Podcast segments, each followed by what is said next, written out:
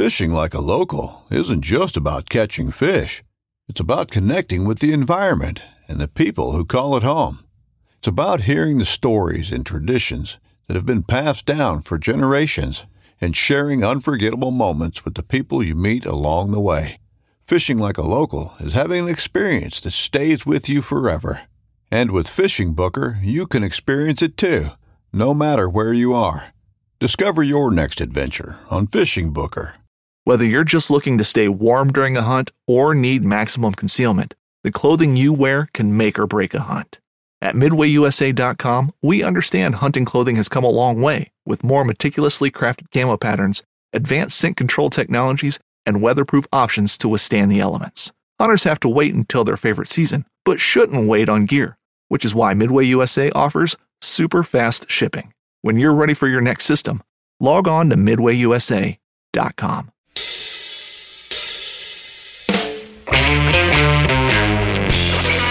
Hello and welcome to the Truths from the Stand Deer Hunting Podcast. I'm your host, Clint Campbell, and you're listening to episode number 42. Today, John and I talk with Rick Kiley about changing his game plan and his two buck October. So stay tuned.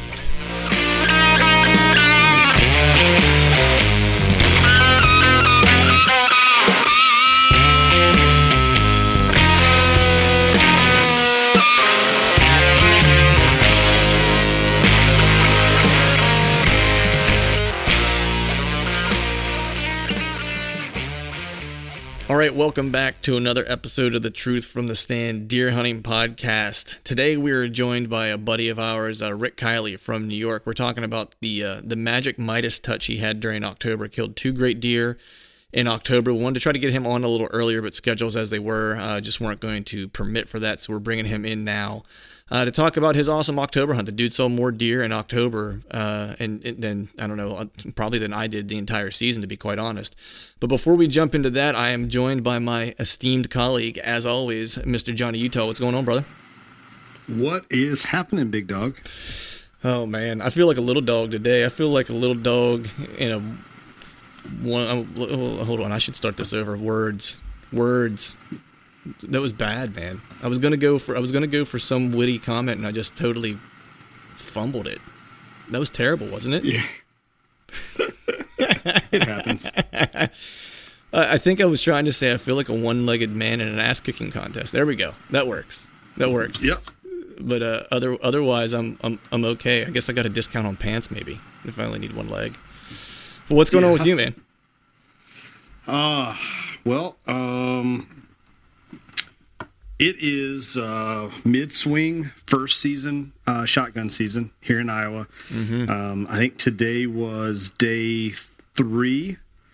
And um, so far, my number one, and I'm fearful that my number three hit list bucks uh, have been killed by the Army of Orange. Man, I can. I, I feel your I feel your pain, man. Like, we were just talking a little bit before we before we hopped on the record here and kind of lamenting, um, you know, our situations with uh, with the the deer that we've been kind of watching and what and what happens to them, and you know, it, it's uh, it's one of those things, man. It's it, it's tough being a bow hunter sometimes, man. Especially you know, it's I'll say this: whenever folks around you don't, or that you hunt with, sometimes I think it even goes as far as you hunt with, um, to a certain degree don't practice the same type of approach that you do or a similar approach. It makes things exponentially more difficult. I mean it's it's challenging enough as it is as a bow hunter um, and then to kind of add that on top of it is uh is brutal. I know i posted here i guess it was this past week that uh the the guy that i was watching for a couple years at deer lucky even though i kind of I forewent the hunts for him this year because I knew I was only going to really get one crack at him. So I kind of called off the hunt for him um, after I had the one encounter with him and knew that I probably wasn't going to get another one until maybe late season. Um, but it's confirmed he was he was taken just this week uh, in Pennsylvania's rifle season. A good buddy of mine took him, so I'm super stoked for him. Uh, but that wasn't. I know what we were talking about before we jumped on the phone or before we jumped on the call here was, you know, that wasn't so much the bigger issue. It was, you know, we've we've done some property management stuff at this on this piece of ground with habitat and food plots and stuff like that. And we've actually been able to grow some decent deer the past I'd say this was the first year we really started really seeing the fruits of our labor, where we started getting some younger deer that, that were looking good that probably just needed another year. And we were going to have a really good crop of, of shooters where it's not like a single shooter that we would have, where it would be like you would have, you know, four and maybe five deer that you would be happy to take. And uh, they've all been killed. Um, I got text message pictures of each of them, and uh, they were all taken by, you know, um, family and friends that hunt this property. You know, it's don't begrudge them having a good time, but man, it's a tough pill to swallow. Sure. You know, um, you know, I don't know. How about you, man? How you feeling?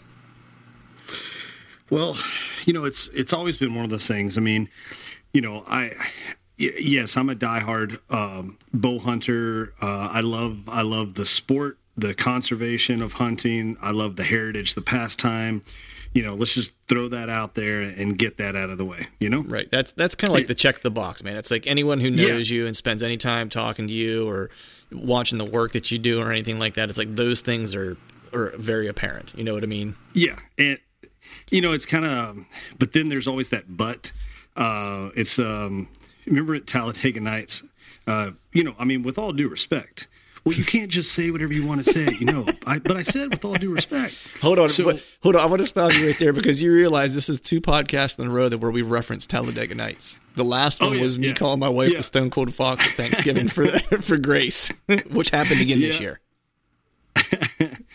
um, so, um, maybe not in open forums. Um, in closed door talking with the buddies and via text messages and whatnot um, John's true feelings. I am not a fan of shotgun driving. Yeah. Um, for for the following reasons: one, it's dangerous. Mm-hmm. Um, two, I'm not saying that there is there isn't shotgun driving groups that um, that don't have the same values um, as my as my my take on deer management, you know, and the desire to to harvest mature deer. Right. I'm sure there is a ton of shotgun driving groups that that's what they do.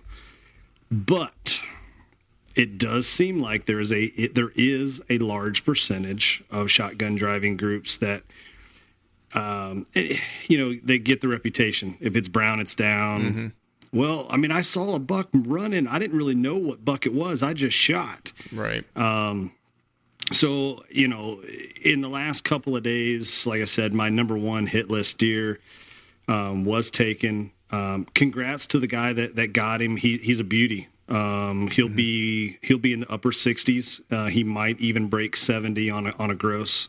Uh, but i still think he will be 165 or better net. Wow.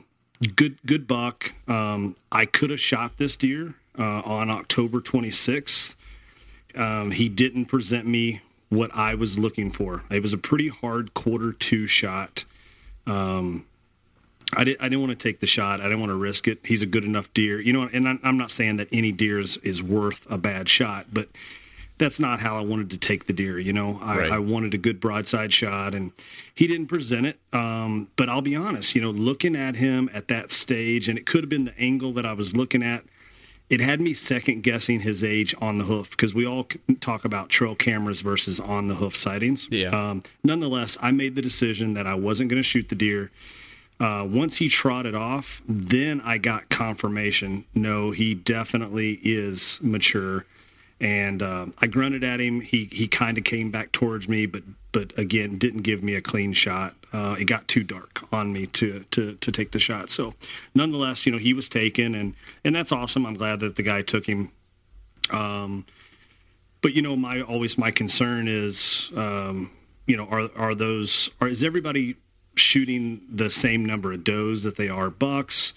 Um, right. Knowing from in this area close to my house, from trail cameras and on the hoof observations, deer numbers are down mm-hmm. drastically down. Mm-hmm. Uh, does and bucks. Mm-hmm. Um, more does than bucks. I can. Uh, I mean, as far as what's down, I'm sorry, bucks are down more so than does. Right. Um. Nonetheless, um, you know, I was going to be very, very choosy about deer that I that I took this year. Lots of uh, lots of potential, lots of two and three year old up and comers. Uh, several that I passed this year, and um, you know, you know, you hear it all too often. Well, man, I really thought that buck was bigger. Right. I'm like, Yeah. well, then you know, make a decision before you shoot. And and again, again, it goes back to the reason why I don't shotgun drive. I mean, these deer are running. It's hard enough to make a shot on a deer that's standing still, much less a running deer. Yeah, So- exactly, and it, and it's hard to tell what you're shooting at too. I mean, the thing is, Yeah, yeah. you know, when they're running, and you're well. I, I can't really tell because his body's stretched out, so I don't know if he's a big mature deer or not. Oh, I'm I, okay. I'm shooting. Um, you know, I like to be able to study the deer, and it, hey, if a guy can see a deer running 20 miles an hour, 30 miles an hour, and determine, oh, I know who that is. That's Snoopy. He's a five and a half year old. You know what I mean? More power to him. And he can take a shot on a running deer like that and ethically hit exactly where he wants to hit every time. Um, you know, that's awesome. But Right. um, I, I'm just not that good, um, you know, with a shotgun take running shots like that. So it's uh, it's not something that I do. And um, again, I, I don't want to. I'm not trying to bash shotgun hunters because I know everybody's got their reason. Well, it's what we. What's what I was raised to do. It's a it's a heritage thing. It's a pastime thing. Um, I'm not I'm not criticizing people that shotgun hunt. I, but I am kind of criticizing the the sport of it, you know, the practice of it. I just I think it's unsafe. I mean, you can you can hit another hunter. Um, you know, Yeah. how many deer are you are you wounding? Uh, how many times are you having to shoot it? You know, I've heard stories. Last year, there was a group of shotgun hunters that described shooting this buck like five times. Well, I shot him once in the front leg and I took his elbow out, and then he was hopping, and I ran up and I put another shot on him and I got the other leg. So now he was just pushing his body with his back feet, and then I shot him in the neck. Right. And it kind of paralyzed him a little bit. And then I and then I ran up and shot him. I'm like, geez, oh peas. You know what I mean? Right. Like, this just sounds gruesome to me. Right. I mean, my thing is, is this is like, I, just to put it bluntly, it's like again, it's like I'll caveat it saying the same thing that you said. It's like, look, I'm into I'm into everyone having an opportunity to hunt the way that they want to hunt. Right. It's you know, it's good to have a voice uh, Uh-huh. or uh, for you know hunters to have an amplified voice. More people in the woods, you know, enjoying the outdoors, enjoying the the the sport and stuff like that. It's all all good. So I, I want to check that box before I kind of start saying what Yep. I'm going to say here. Right. Isn't it sad though? We have to be that politically correct. Though? I know, I know. It's like I can't just come out and say how I feel because it might offend somebody and they could get angry about it. I know, and, Uh, and you don't want somebody to take what you're saying the wrong way. You know, Right, Um, because I'm not saying that I don't want you to have a good time. That is not what I'm saying. You know what I mean? Like that is could be the couldn't be the furthest thing from what I'm trying to say. I'm just you know Mm-hmm. mine I think is I don't like drive hunting in general. So in Pennsylvania we have rifle hunting, you know, because we have mountains that will stop bullets and terrain and Sure. stuff like that. So here we're using rifles with scopes and, and so forth. But they, there's still a lot of drive, you know, deer drives that go on, especially in the, the areas that I grew up. I think a little less out here where I live now because you just don't have the big, vast farmland that you do back home, uh, where, you know, where I grew up. But I'm just not down with it. Like, there's there's a couple reasons. There's a safety aspect of it. Number one, um, you know, even when I did used to gun hunt, um, I still always felt slightly unsafe in the woods, even though I was always hunting on family property um, because it was just everyone would pile onto this one piece of property and, and everyone kind of thought they knew where the good spots were so everyone wanted to kind of be around those good spots and it's like you're rifle hunting and you're and you're going to sit 200 yards away from me you know what i mean? It's mm-hmm. like your your rifle is very capable of making its way to me. You know what i mean? The the, the bullet. Um, yeah, you know so i'm not down with deer drivers. And and one of the other reasons too is this is what i explained to well two things i guess. One is you know i understand that some people that's how they grew up and it's their their heritage and stuff like that. And i'm not saying if that's how you want to hunt then you know if you have land and that's how you want to hunt the land and that and that's fine right? Like if it's i don't agree with it but I, there's not a whole lot i can say about it right? Mine i mm-hmm. think goes to when you have a group of hunters that hunt a property together where some people have and have managed the property right in my case that has done has done work in food plots and habitat management and has watched and passed deer and watched them grow for a couple years, only for other folks to come in at a different part of the season and having not done any of the habitat work or put any of the, the sweat in or put any sweat equity in and then drive off the mountain in the in the in the hollows and wax a bunch of deer you know and this is the part that might piss some people off but you know and, and, harvest deer that they would never be able to harvest that if they had to legitimately hunt, hunt that deer like sure. i think that's the yeah. part that like kind of gets me is that you know there's not a strategy behind it. There's not you outwitting the animal, and that's part of for me like is the allure of of of bow hunting. It's like you know, it's not the weapon per se, it's the chess yep. match and the limitations that the weapon provides. Uh, you know what I mean? Like that's the part to me that says that yeah, I'm whatever type of hunter I am. I'm a good hunter. I'm not a good hunter. Whatever. It's like I, I'm not really into like trying to rank myself as to how proficient or how good I am, but it's like I want to do I want to do battle with that animal. You know what I mean? And to me, when you're when you hunt in that manner, and again, I'm not trying to discredit anybody. It's just for me personally, right? It's like to me, you've taken the strategy and the challenge away from it. Um, yep. You know, which to me, then it's like it, I kind of look at you know when when I get a text message from a buddy who's harvested something with a gun, you know, with a with a rifle. It's like I'm always like, oh, it's a great deer. You know, I'm just not I don't get as excited as if they would have taken it with a bow because I would under I would know more that that was like there was there was some some serious effort and thought that went behind that that harvest where this one yep. was you you know likely sat in a spot and someone drove a, a ridge off or whatever and a deer came running by because he was running for cover um, you know, it's always this is how I frame it. Right before rifle season, I get the same question from my family: Is that are you going to rifle hunt this year? And I, my answer always is no. Um, and they ask me, well, first the question is why not? And I say, well, just because it's not something that it doesn't do it for me anymore. If I'm going to take my vacation time to hunt, I want to I want to use my bow. Um, that's just my yep. personal preference. Um, and then the next question I always get, because it's always the question at deer camp, is well, where should I sit? And my response is the same every year, and, and it's like, it, and it pisses people off because I say it doesn't really matter because there's no strategy involved after about 8:30 in the first gun cracks. You know what I mean? I was mm-hmm. like, the only strategy involved is in the morning if you're going to try to catch something coming back from uh, coming back from feeding. You know what I mean? I was like, because once yep. that first gun cracks, there's so much scent in the woods in PA with the amount of pressure that's in the timber that there is no strategy anymore. I was like, so your best bet is just go to the thickest cover and park your ass in front of the thickest cover and wait for something to run for their life to try to get away. I was like, that's the strategy, you know? Um, mm-hmm. And uh, so that's my rant. That's kind of how I feel about it. Again, it's like you know, those who that's what they like to do, then that's awesome. There's the one other thing that I'll say, and I don't know how truthful this is. I don't want it to be taken as truth per se, um, but what I see at least, right? And you know, um, you know, whether it's on social media, online, or whatever, a lot of the a lot of the stigma and the challenges that we have as hunters to overcome with the general pop general public is often from that brown it's down deer driving kind of mentality, right? Um, and I don't want to paint with a broad brush and say it's everybody who anyone who doesn't hunt with a bow is is a problem because that's not that's not the truth. That's not what I'm saying. But if yep. you if you just take your own group of friends and family as as an example, right, and go, I have friends who are diehard bow hunters, right, and look at how they represent and present hunting when they're talking to other people, right, and how they hmm. kind of carry mm-hmm. themselves and then look at the group that is that is not that are more the of the rifle shotgun only variety. I'm going to go out and hunt two days a, a year, the opening uh, first hmm. two days, and go to deer camp. You know what I mean? Sure. Nothing wrong with it.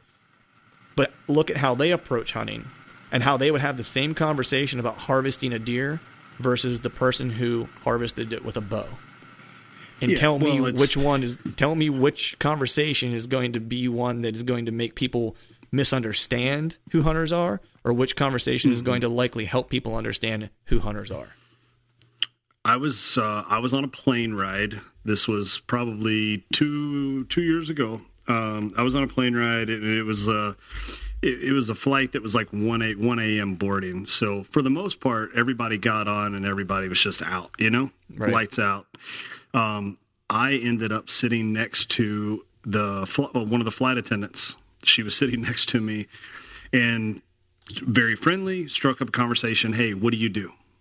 Um, so went through went through um, career paths uh, and current career paths, and she goes, "Oh, well, I'm I'm against hunting," and I said, "Well, let me explain."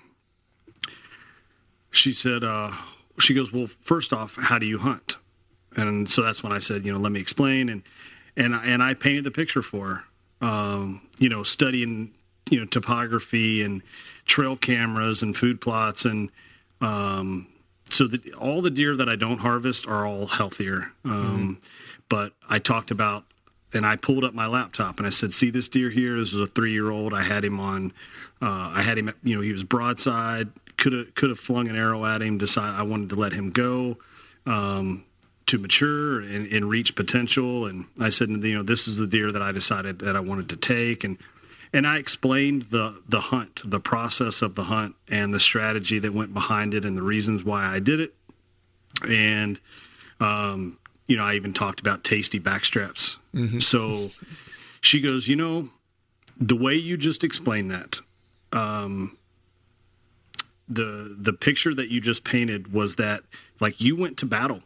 You know, you went to battle and you harvested the deer, and uh, uh, you know, I think anybody will say that uh, shooting with a bow um, is a is a tougher way to harvest an animal. Certainly. Um, and she said, you know, my experience was with um, there was a bunch of drivers uh, in her area, and they were rifle and shotgun drivers. And she's like, I used to hear these stories about how they would take pop shots at running deer, and maybe they wounded it, maybe they didn't.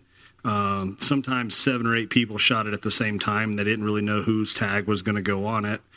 And she's like, you know, that's where I developed kind of the bad taste in my mouth for hunting. But bow hunting, she goes, to me, there's hunting and there's bow hunting, you know, is the way she explained it to me. But, uh, and that's, that's kind of exactly what you're talking about as far as the negative stigma that I think gets put on some of this stuff. But, you know, again, it's, you know, like I said, I hate the fact that we can't just, hey, this is my take on it. I am, I'm by no means bashing someone's choice of weaponry on how they want to hunt. Everybody hunts for them the way they want to hunt, um, but no different than if somebody said, "Hey, I, I hiked a mile today," and then the next guy stepped up and said, "I climbed Everest today." right. the dude that climbed Everest obviously earns my respect. Congrats to the guy that hiked a mile. Right. The dude that climbed Everest gets my respect. Right. So, um, so and and that's kind of where I'm at. I mean, that was the reason why I switched to bow hunting. There was a time that I decided, you know what, I'm probably not going to kill as many deer, um, or have opportunities to kill as many deer, but I'm okay with that because I am. There's a certain style of hunting that I want to pursue now. When I decided to pick up a bow, and I also go into each season knowing that yes, this is tough. It's not as tough as longbow and recurve hunting, but it is tough, and there's a chance that I might not harvest a deer this year. right. Um, and I'm and I'm okay to accept that. I'm 39 years old. I don't. I'm not.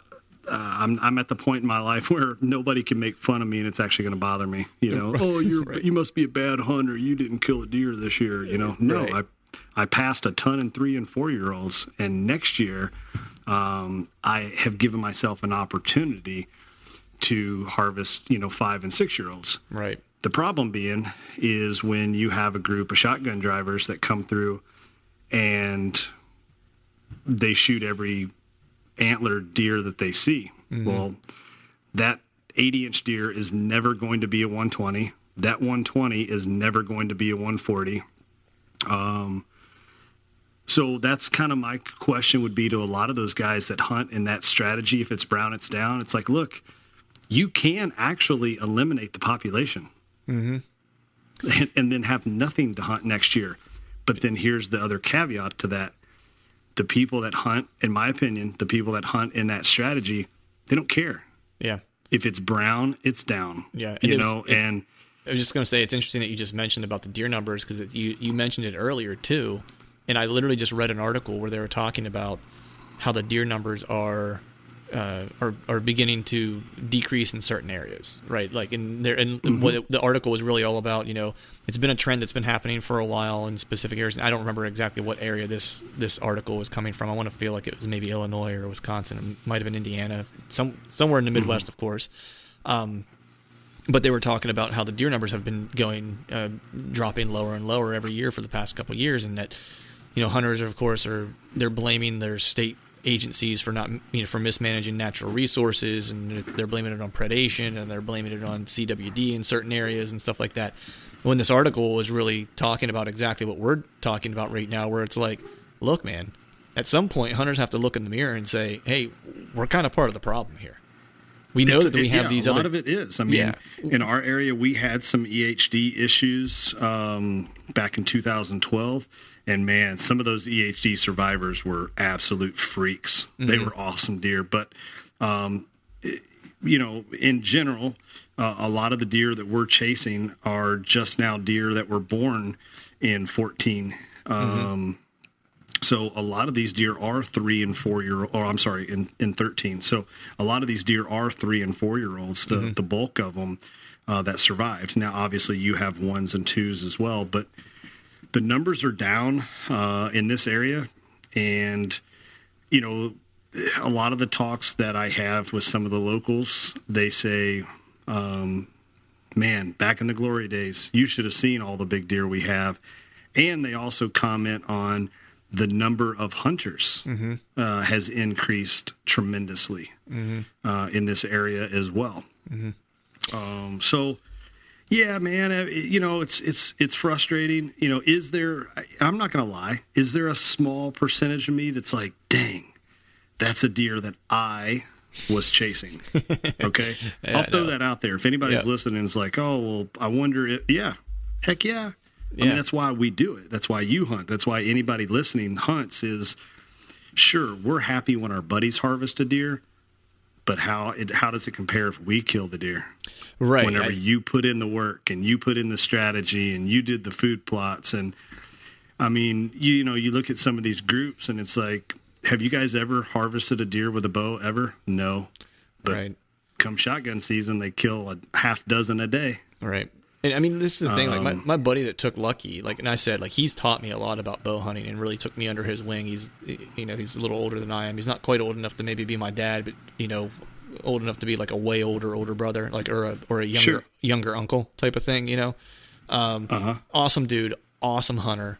Um, primarily a bow hunter. You know, he kind of got out of bow hunting for a while until I kind of re lit his fire to get back into it and now he's traveling to ohio by himself this year going on hunts and stuff like that he's got the you know the juices going again and he called me after he took him you know and he he said and this is how you know you have a good hunting buddy he said he says clint I shot a big eight point tonight. I said, Did you really? And I'm all excited. And he's like, And it's lucky. And I told him, Congratulations right away. You know what I mean? Because that's awesome. Mm-hmm. You know what I mean? It's like a great deer. And he just told me, He's like, Clint, it's a little bittersweet. He's like, I didn't want to take this animal this way. He was like, I had a, I was trying to put some meat in the freezer and, uh, and, uh, didn't realize what I pulled the trigger on until I walked up to him. You know, yeah. and, uh, and you could hear it, you know, that he he was. I mean, he's proud as all get out to have that deer. Don't get me wrong, you know what I mean. And I can't wait to lay my hands on those antlers just to check them out. You know what I mean. But you know, there was a part of him as the bow hunter going, man, this deer would have been awesome to take with a bow. You know what I mean? Sure. And he, you know, and said to me, he's like, you know, you knew this deer. He's like, he he he killed him on the well, basically in the hollow that I've been hunt, hunting him him in, and where I had uh-huh. seen him the past couple times you know, and he, yeah. so we had a nice conversation about it where we, you know, you know, confirming like where we thought he was bedding and stuff like that, and just a lot of puzzle pieces kind of came together like after he killed him and stuff like that. Um, but you know, there was definitely a part of him where he was like, "Man, this animal should have been taken with a bow." You know what I mean? Yeah. Um, yeah. You know, and not well, that everyone's going to necessarily feel that thing, way, but you know? what's that? Yeah. Well, it's it, it's that respect thing, you know. Yeah. Yeah. Well, and he has tremendous respect for the animal too. I mean, because he was just we didn't talk so much about the hunt and this is and this was the cool part about it we didn't talk so much about the hunt and how it transpired and how it came together he was just kind of you know waxing poetically about like how cool of an animal that was you know what i mean like just the size of him you know, he was just kind of describing like his, you know, his shoulders and, and, his brisket and just how thick he was and just like a fully mature. Because this is the thing, like in Pennsylvania, you, you don't get that that often in that area. You know what I mean? Like I've hunted this property for six years. Um, you know, a, a combination of, of, of, gun a few times and, and mainly bow hunting it. Um, and that was the first four year old that I've ever seen on that property. Um, yeah. You know what I mean? So, you know, he was just kind of marveling at the uh, at the animal. It's like, look, same thing like we said before. It's like I don't want to begrudge anyone the opportunity to go out and enjoy the outdoors and stuff like that. But there is, like you said, there's a part of me that's just like, that was a deer that I spent a lot of time going after, and you know, is there a part of me yeah. that's like, damn, I wish I would have killed that deer? you know what I mean? Sure. Um, yeah. Of of course there is. It doesn't mean that it, it, there's nothing that says that I can't feel both ways about it. There's nothing that says I can't be extremely happy for my buddy and then also slightly disappointed for myself. you know mm-hmm. what I mm-hmm. mean? It's like I'm allowed to. Yeah. I'm allowed to have that, but you know, I don't think they're going to change the gun laws anytime soon. Um, you know, here in Pennsylvania, right. probably not in probably not in Iowa either. So, you know, I don't know, man. Like that's so we did our we did our venting, right? And I know we're we're running up here. We've been you know chatting for about thirty minutes, um, and I definitely want to get to Rick. But uh, what do you think some solutions are, man? Do you have any have any ideas as to how um, how to manage this, or how how to change it going forward, or what are some you know things that can be done? Like I don't I don't know. Just do you have any, any thoughts on that? Uh, maybe move. um, like seriously, I mean, like um, you know, I was told when I moved to my area that oh, the shotgun hunters used to be a lot worse. I mean, they literally they came through here and they killed everything that was moving, and we never had good deer. And I've heard that the deer, uh, the groups have gotten smaller, and a couple of them have fallen off as they've gotten older and stuff like that. But you know, at the end of the day, like I said, you know, it's my choice to bow hunt. Uh, I want I want it to be the hardest way possible for me. And I guess technically the hardest way would be like longbow, but um, you know, I, I, I like the idea of bow hunting, and and that's the that's the method that I've chosen that is a is a good challenge for me, and, and I like it and I enjoy it. Um, the other part of it is, you know, I'm concerned about the number of deer to chase. Mm-hmm. I mean, if if these guys went out in these groups and all they did was kill five and six year old deer, mm-hmm. holy crap, you know, like congrats, guys. You guys are slaying some giants. That's cool. Yeah. Um, you know, but when you when you talk to some of them and they're like, "Hey, we only shoot mature deer in our group, and we make sure that we kill enough does and kind of balance things out." And then you get the deer numbers. Hey, how's the season been so far? Well, we've killed about five bucks so far, no does. Mm-hmm. One of them was a good buck. The rest of them, man, I, we thought they were a lot bigger, and right. uh, yeah, they were just a couple of two and three year olds. I'm like, great. I mean, you're they're not just hurting me. I mean, they're hurting themselves as well, and they're hurting the herd. And I mean, you know, QDM. Mm-hmm. I'm I'm not a crazy person for wanting to see mature deer harvested and, and not young deer. Uh, I'm not the per- the person that invented QDM. It's I mean it's a thing, you know. Right, right. it's something that everybody is trying to promote to improve the quality of deer uh, that everybody has access to. I don't own the deer. The state technically kind of you know basically owns the deer, and um, you know if anybody hate you know listening decides you know hey I I hate John because he doesn't like shotgun hunters. It's not the shotgun hunters that I dislike. I dislike some of the tactics that I see. Yeah. Um, and, and, I dislike the safety, um, you know, side of it or the lack of safety. Uh, and, and, maybe that's just me being a retired cop. I'm, you know, I'm thinking, man, you guys are going to end up getting shot. You know what I mean? Right. In a crossfire situation. But well, I think you, you know, said a couple things that were interesting there, man. And it, it, just to kind of close the loop, I guess on my end here is, you know, as I'm listening to you talk, like this, this is my takeaway because I think you said some things that were really good there.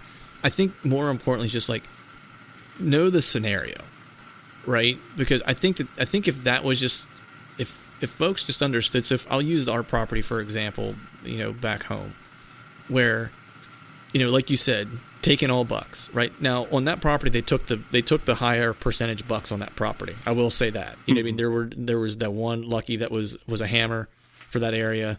Um, and then there were there were a few what I called up and comers that were eight and nine points. It looked like they were probably two, maybe a three year old here and there, but just you know needed another year, and he they would be a really really good quality animal. You know what I mean?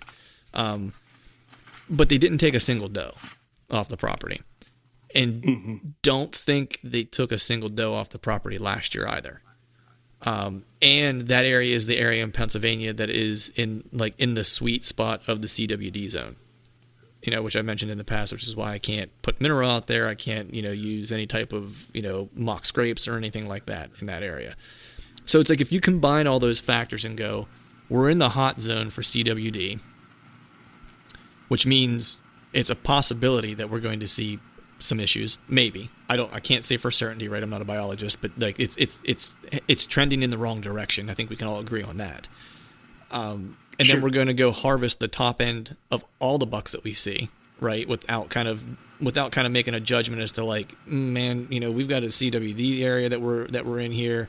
Maybe we should kind of let a couple of these up and comers kind of scrape by this year and make sure that we have a, a decent herd. And maybe we should do some doe management to reduce some of the numbers. So maybe we can control the spread of CWD a little bit, so we're getting less and less concentrated deer in, in, in concentrated areas, right? Like, if that was the thought process, then by all means, like kill whatever you want. You know what I mean, or kill whatever's pertinent or whatever's you know appropriate. But to kind of go in and just kind of you know, no pun intended, but guns ablazing and just kind of start mowing down whatever it is that's going to come by you because you want to put a because you want to put a deer a deer down. You know what I mean? It's like and then not taking into consideration what the possible ramifications are more broadly like that's the part to me where it's like, man, you got to think these things through, especially if you own the property and you're trying to manage it. Like it just you're working against yourself there, and I think that's the part that I'm kind of like, I don't, under, I don't get it, don't understand it. But yeah, you know. But hey, man, I think uh, at this point, I think we've both kind of made our point. Again, we'll add the disclaimer: John and I are not anti-gun, anti-gun hunting. We're just let's let's all be on the same team and think about it a little bit. yeah, I mean that that's just it. I mean, it's um, at the end of the day, you know, a, li- a little more conservation side, a little more looking at next season and the season after that. Uh, kind of keep that keep next season in mind before uh, before you pull the trigger on on any weapon. Yeah. You know what I mean? Yeah. Um, think about uh, what what you know what it might be doing to the herd and um, you know everybody's got their own way of convincing themselves that what they did was the correct thing but um, you know i don't know. Maybe people go a couple of seasons and they're like man the only thing i saw was a bunch of spikes and two year olds mm-hmm. man maybe we ought to lay off killing as much as we're you know as much as you know as much as we're doing. So yeah. um, no i mean you know like in iowa this year they also i'll throw this out there they opened up a smoothbore rifle round mm-hmm um, just one round in particular. Uh, it's it's kind of an oddball round. Um, so there's been a few guys going out there and picking up those guns and and hunting with that, and you know it's got me worried to death mm-hmm. because I'm like, where does it end? Mm-hmm. You know, next year or the year after that, is it going to be okay? Now we've opened it up to two seventies and thirty aught sixes, right? If we do that in Iowa, and there's any kind of a season at all, I yeah. mean, southeast Iowa becomes the next Pike County, Illinois.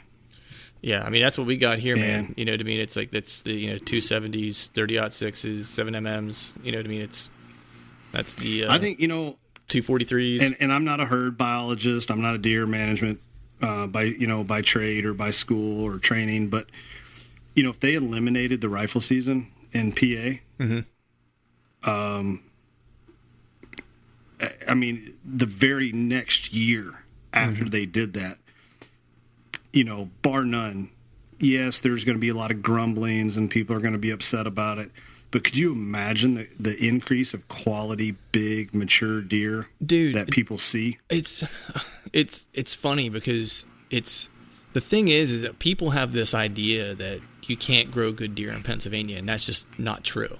You know what I mean? Like you can grow good. You're not going to grow Iowa deer in Pennsylvania, right? It's just there's a there's a food density issue that the soil in Iowa produces more food per square mile or per, per square acre rather whether it's in the timber or whether it's in a field it doesn't matter where it's at it, it grows more than its than its uh, counterpart in Pennsylvania like that's just a biological fact that's uh, Neil Dougherty who's done tons of wildlife and biology management with his his uh, his uh, habitat outfit that's you know straight from him um, yep. The thing, the thing is, is, is literally what you're saying is, you know, which we experienced on the farm this year. That's why there was a, a nice crop of young up and coming deer because last year no one saw anything. Like Lucky was the only good deer that, that anyone saw the entire year, and the rest of them were what, what I call peckerheads. They were like you know fork horns and spikes running around with like one nice rack, you know, basket eight point that ran around, and that was it. And none of them got killed last year. And I mean, it's not a coincidence. And then all of a sudden this year, it's like, oh man, you have got like six six nice up and coming deer that are two and a half year olds that are all sporting, you know, sporting some bone. You know what I mean? It's like so. It, I guess people just need to be observant as to like why uh, connect the why. Like if you're seeing X, like where where and why did that happen, or why did that happen, and how did it happen? Well, it happened because they they lived. You know, they were around last year. You just didn't notice them because they weren't worth your time to look at. You know what I mean? It's like, and now all of a sudden they've got another year age on them, and you know, bam, there you go. You've got a nice crop of deer on your on your property. If you mow them down this year, chances are you may not replenish again. You know what I mean? So you're 100 sure. percent right, man. It's like, you know, it, it, you know, doing away with gun season in PA for one season would never happen. But the but the sentiment is is that if everyone just collectively, you know, decided, you know, that and not everyone's going to hunt for the same reasons, and I get that. But if you're a person who enjoys hunting good deer or would like to hunt good deer, that should be your that should be your motivation. Because if you can do that and, and, and change some other people's minds, you know what I mean, then it, it can be better. Because the farm that I hunt, it's like it, before, it's like there were there were guys down there who've hunted deer all their life, who killed plenty of deer, were still shooting, you know, year and a half old six points and stuff like that. And I, I said something about it. I was like, like really? I was like, you gotta like, are you gonna mount that? You know, because I was like, if you're not, I was like, I'm not sure why you shot it. You know, I was like, because sure. you know, you've you've killed plenty of plenty of those. You know what I mean? Like, and I know that I've been in your garage. I've seen these hanging on your wall or in your in your garage. You know, mm-hmm. so now at least. Yeah. They're setting like an eight point minimum, like any nothing less yeah. than an eight point, which is a step in the right direction. That's made a huge difference already. Yeah, I mean we have the antler restrictions here, and like in some parts of PA it's three on one side, other parts of PA I think it's four on one side. It depends on what part of the state you're in. If I'm not mistaken, I'm not I can't remember precisely what it is, but even on our property at home, it's not even like we finally got to the point, you know, that everyone who hunts there has agreed that it's it's not just four on one side legal buck or three on one side. Yeah. I think in that area that it's like it's a rack eight. It's got to be an eight point or it doesn't get taken. Well, here's something know? to throw out, Clint. Like almost here. Here's an idea. Maybe you ought to do a poll. Would you rather kill a 140 every single year, or would you rather kill a 170 every other year? Right.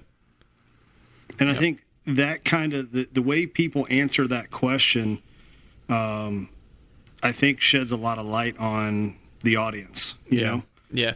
Well, um, it's it's interesting too because you, some of these folks, you, you know that you know that you know maybe you know, and if they're happy killing a fork horn, then far be it for me to tell me that they tell them that they that they shouldn't. It just to me, it's like you could you could do a little better. I think is what I'm saying. Like could, we could raise the bar collectively, um, and or raise the standard collectively. But you know, it's the mm-hmm. same person that'll say, "Well, I'm just hunting for meat."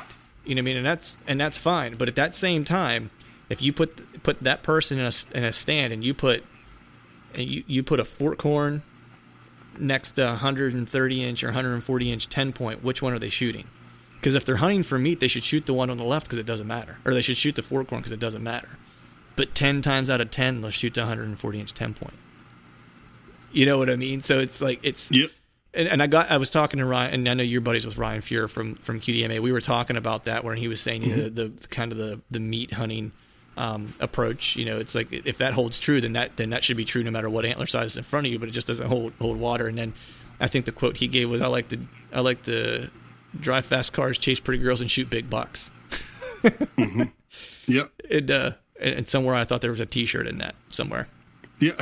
probably is. Somebody, somebody needs to jump on that. Yeah, that's what I was. That's that's trademark. That's going to be trademark soon. Yeah, exactly. So John, I think John and I just created a T-shirt business with with that T-shirt alone. Um, Yeah. All right, man. So I think with that, dude, let's go ahead and get Yep. Rick. Uh, and we were talking long term, short t- short term goals. Jeez, man, I'm having a hard time talking today.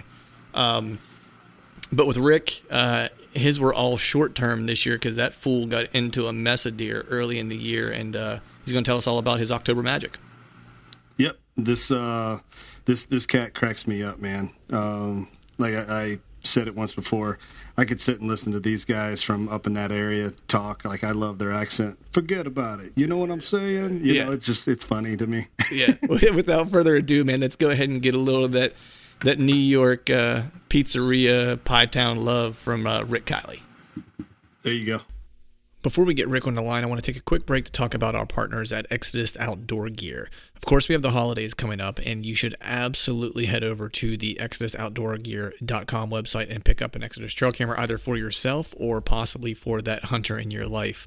If you use the promo code TRUTH at checkout, you will receive a $20 discount on said Exodus trail camera. With that said, we're also doing an Exodus trail camera giveaway for the Lift 2, which is the newest camera that had come out. All you have to do to get entered into this contest or into this drawing is head over to the truthfromthestand.com about page and submit your information to the email newsletter sign up. If you do that one thing, you will be entered into a drawing. Once we hit 200 folks who have entered, then we will do a random drawing and get the goods out to you.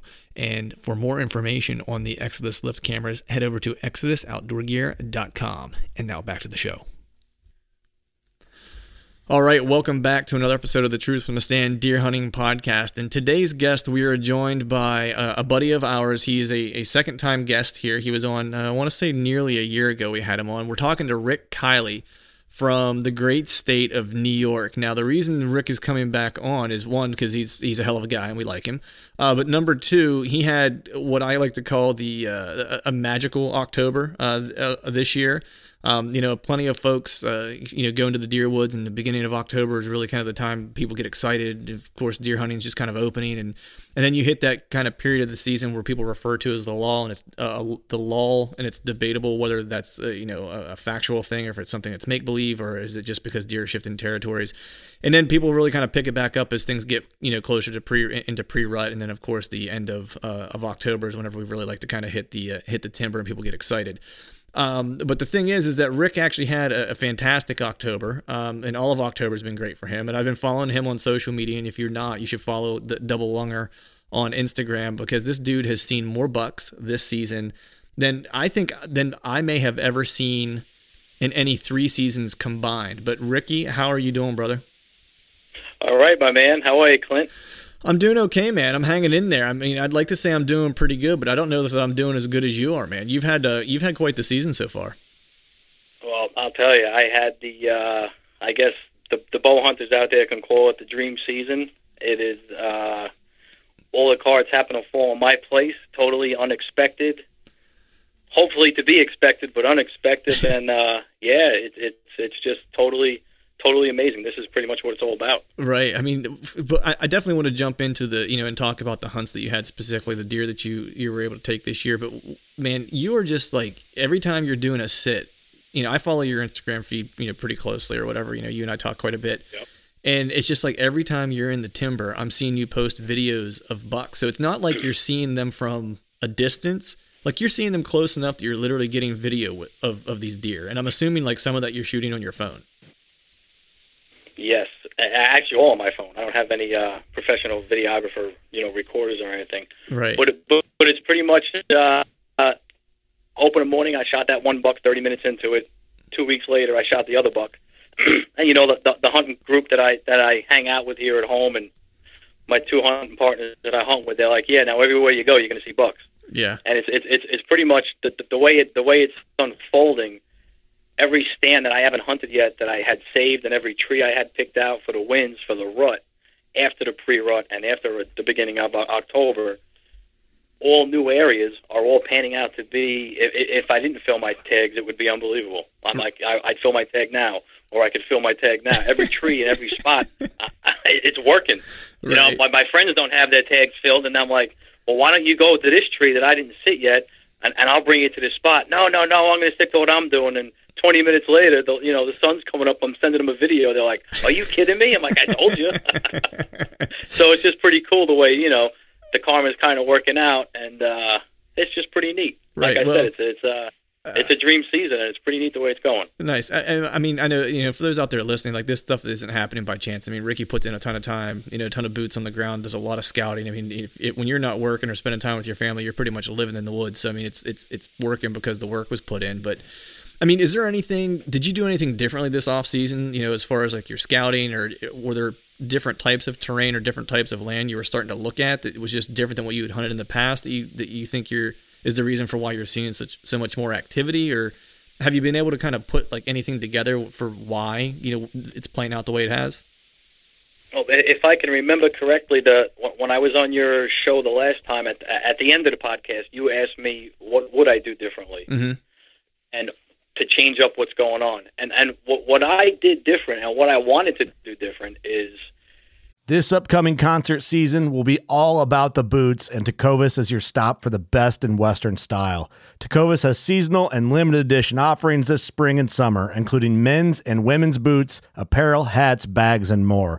All Tecovas boots are made by hand in a time honored tradition with timeless styles that are always on trend. And Tecovas has first wear comfort with little to no break in period.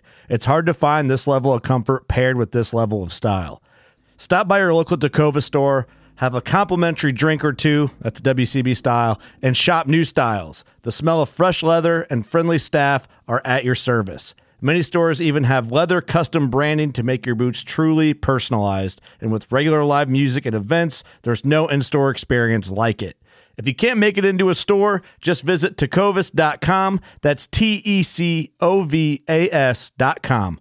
They offer free shipping on all boots, as well as free returns and exchanges, and ship right to your door. Go to tecovas.com and find your new favorite pair of boots today. You, you, you hunt your areas like five or six or seven years straight, and you start getting them like a, you're not seeing the bucks you want to see. Or you, I, the year before that, I didn't see one one book deer. Right. I shot like a 120 inch eight pointer and you know a, a- a big medium on Thanksgiving weekend and a bunch of does. But I'm like, I got to change something up here. So what, what what I wanted to do, and really, I took a, week off of vacation, which you know it's on my Instagram. I put down a shedcation Right. and I took a week off in March, and I walked every single day. Nice. What I didn't want to do was get far away from what I knew, but just get to the outer skirts of it and just change it up a little bit. Find nice sheds, find different trees, little different areas, just a little further away. And and I found a couple, like uh, Greg was showing me with the GPS, Greg Litzinger. Right. Yeah. Uh, I, I got a couple really, really big pieces that you know I, I need to get to these trees with a GPS. I'll never find them, Right. and uh, and and they're working out too. It's it's unreal. It's really it's really cool. Yeah. It sounds like you're just going to some uncharted territory that might be kind of somewhat untapped too. You know what I mean? Especially Yeah. if you're putting in some some distance and uh, getting into some areas that are kind of, um, you know, I don't want to say you know that are let's say maybe they're more vast, right? Like there's some areas that just there's more ground to cover, so you're so there's the likelihood of someone being having been there in the past or in the recent past is probably a little not quite as the likelihood's probably not quite as high. So you're getting into some virgin territory. It sounds like. Correct. And and and how nice is it being a bow hunter with the sun coming up and the whole woods waking up and you're in a spot you've never been in before. Oh man, that's You like have no you have no idea what's going to happen, or where it's going to come from. It, it, and and it's just amazing. That that is that is what I really really love. Right, And now so- that I'm tagged out, I can I can say, yeah, who cares? I don't have to think about it or try to mastermind the wind. If the wind's not if the wind's not perfect, I'm just going to go and sit and you know and, and, and get a sunrise. Right. Here he comes. right. Yeah, that's awesome. yeah, yeah. So let's talk a little bit about you know because you're talking about you're moving into some of the outer skirts of the places that you're hunting and stuff like that. And I definitely want to get into the deer that you killed specifically, but I want to kind of set the stage a little bit. So when you're talking about these different areas now, like give me a sense of like. Are we talking? Is this is this big woods? Is this or is this small parcel? Is this public land? Is this hill hilly terrain? You know what what type of setting are you are you, are you kind of getting into in these sets? I am getting into like in the beginning of the season with the buck that I killed open in the morning. That is small parcel, half public, half private, with major bedding and two runs that go into it from feeding to bedding. Mm-hmm. From where they're feeding at night, from where they're coming into to, to bed up. And I, I found these two runs, and it's where I hunted before, but I just changed it up. Instead of going deeper into it, I stayed on the edges more and hunted the wind perfect, 100%. Right. So is this is this swampy? Is this hardwoods? Like what, what, what kind of what kind of terrain are we talking about or habitat? Hardwoods and bull briars. Okay. Nice. So it's good. You know, there's I'm sure there's some I'm sure there's some uh, uh, trees dropping acorns in the area, and with the, all the briars and brush, it sounds like it, like you like you'd mentioned, it's probably some nasty Yep. bedding with some decent food for October. Oh, without a doubt. There's a lot of white oaks, but the white oaks weren't that good here this year. Really, that's interesting. And actually, the white oaks they dropped early. They were, uh, I'm going to say, probably by the first week into the season, they were done already. They were really eating up. Really? That Wow, that's uh, that's interesting because a lot of folks I talked to, I know around PA, even Ohio, and I know that we did the DIY report. There was a lot of folks who had you know plenty of acorns, you know, even headed in through toward the end of October. Um, with a lot of folks I talked to, so that's interesting because I know in PA we had a great year for for for mast. It was good.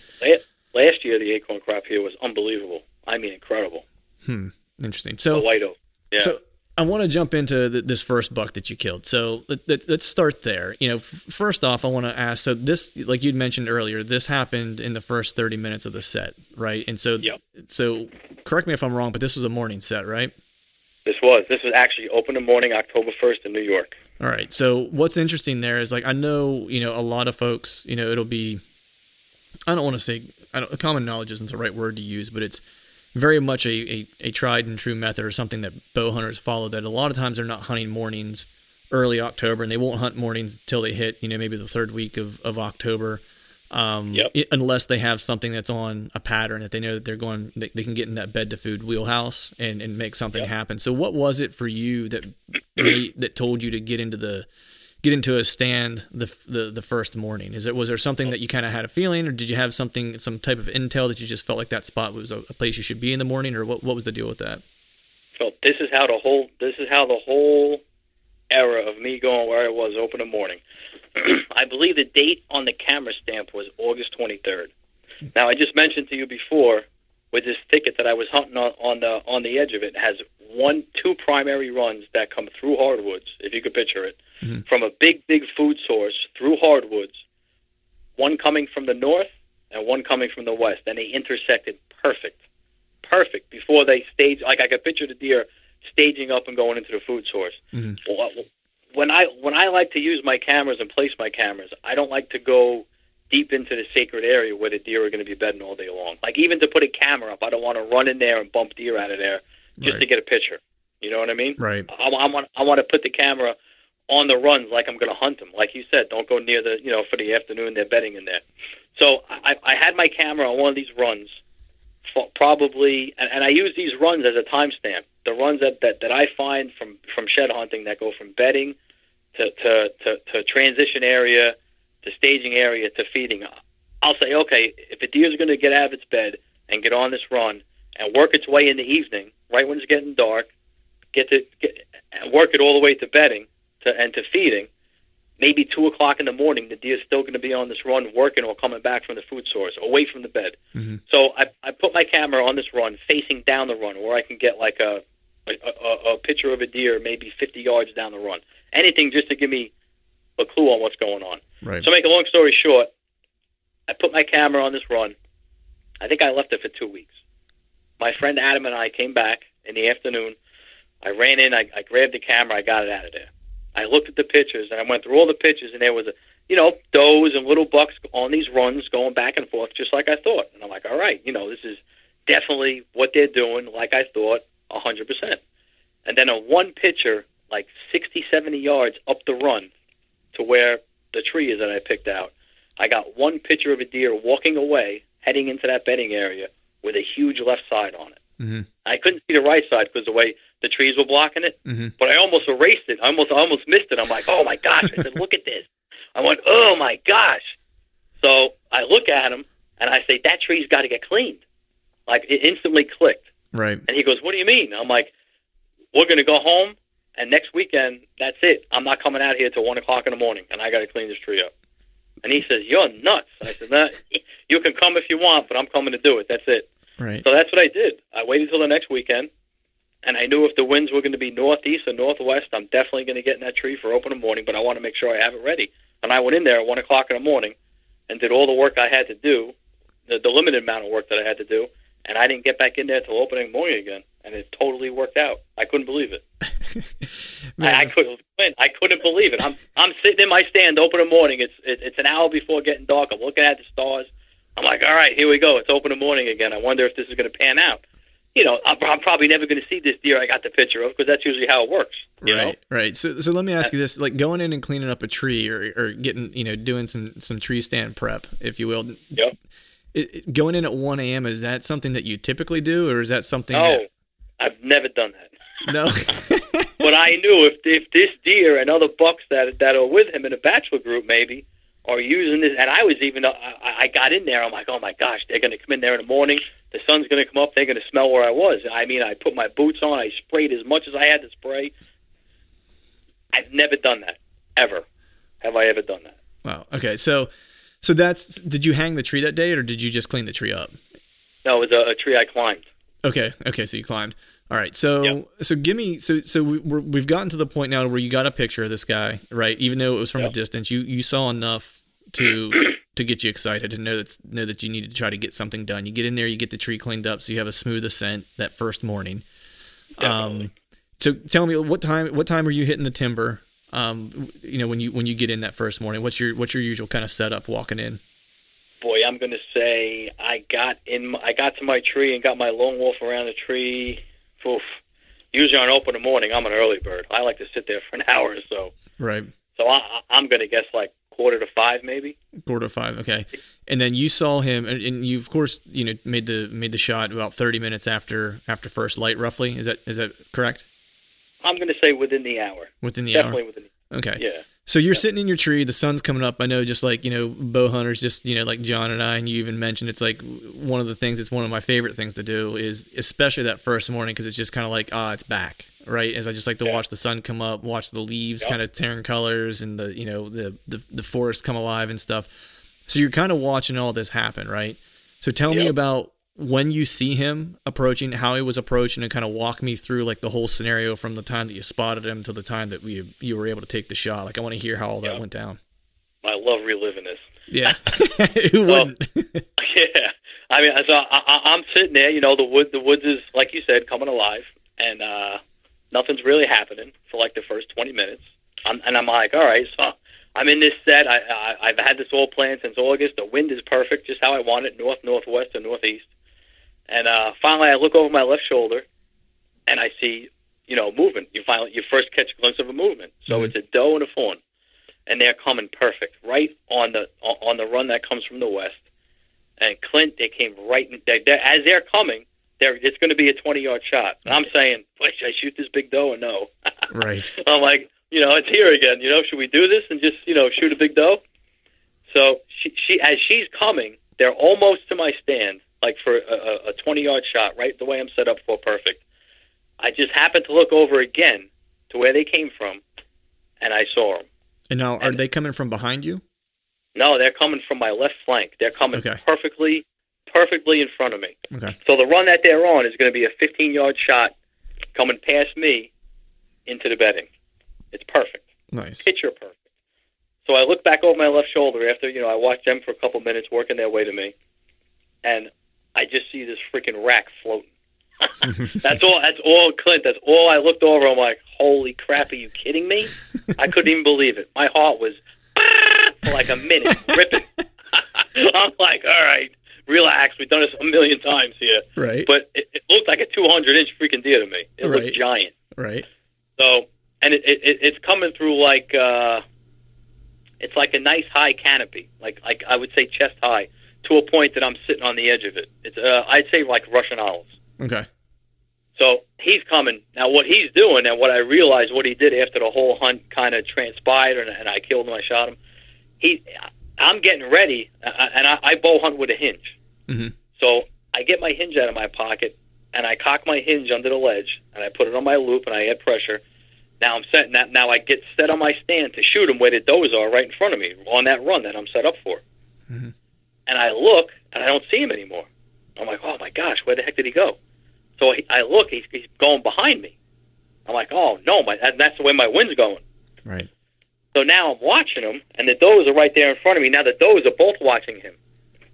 So I'm watching him, and and as he's walking, I'm like, I have to turn around and shoot him on the other side of my tree. Oh man. So now I have to turn totally around with these does 15 yards in front of me.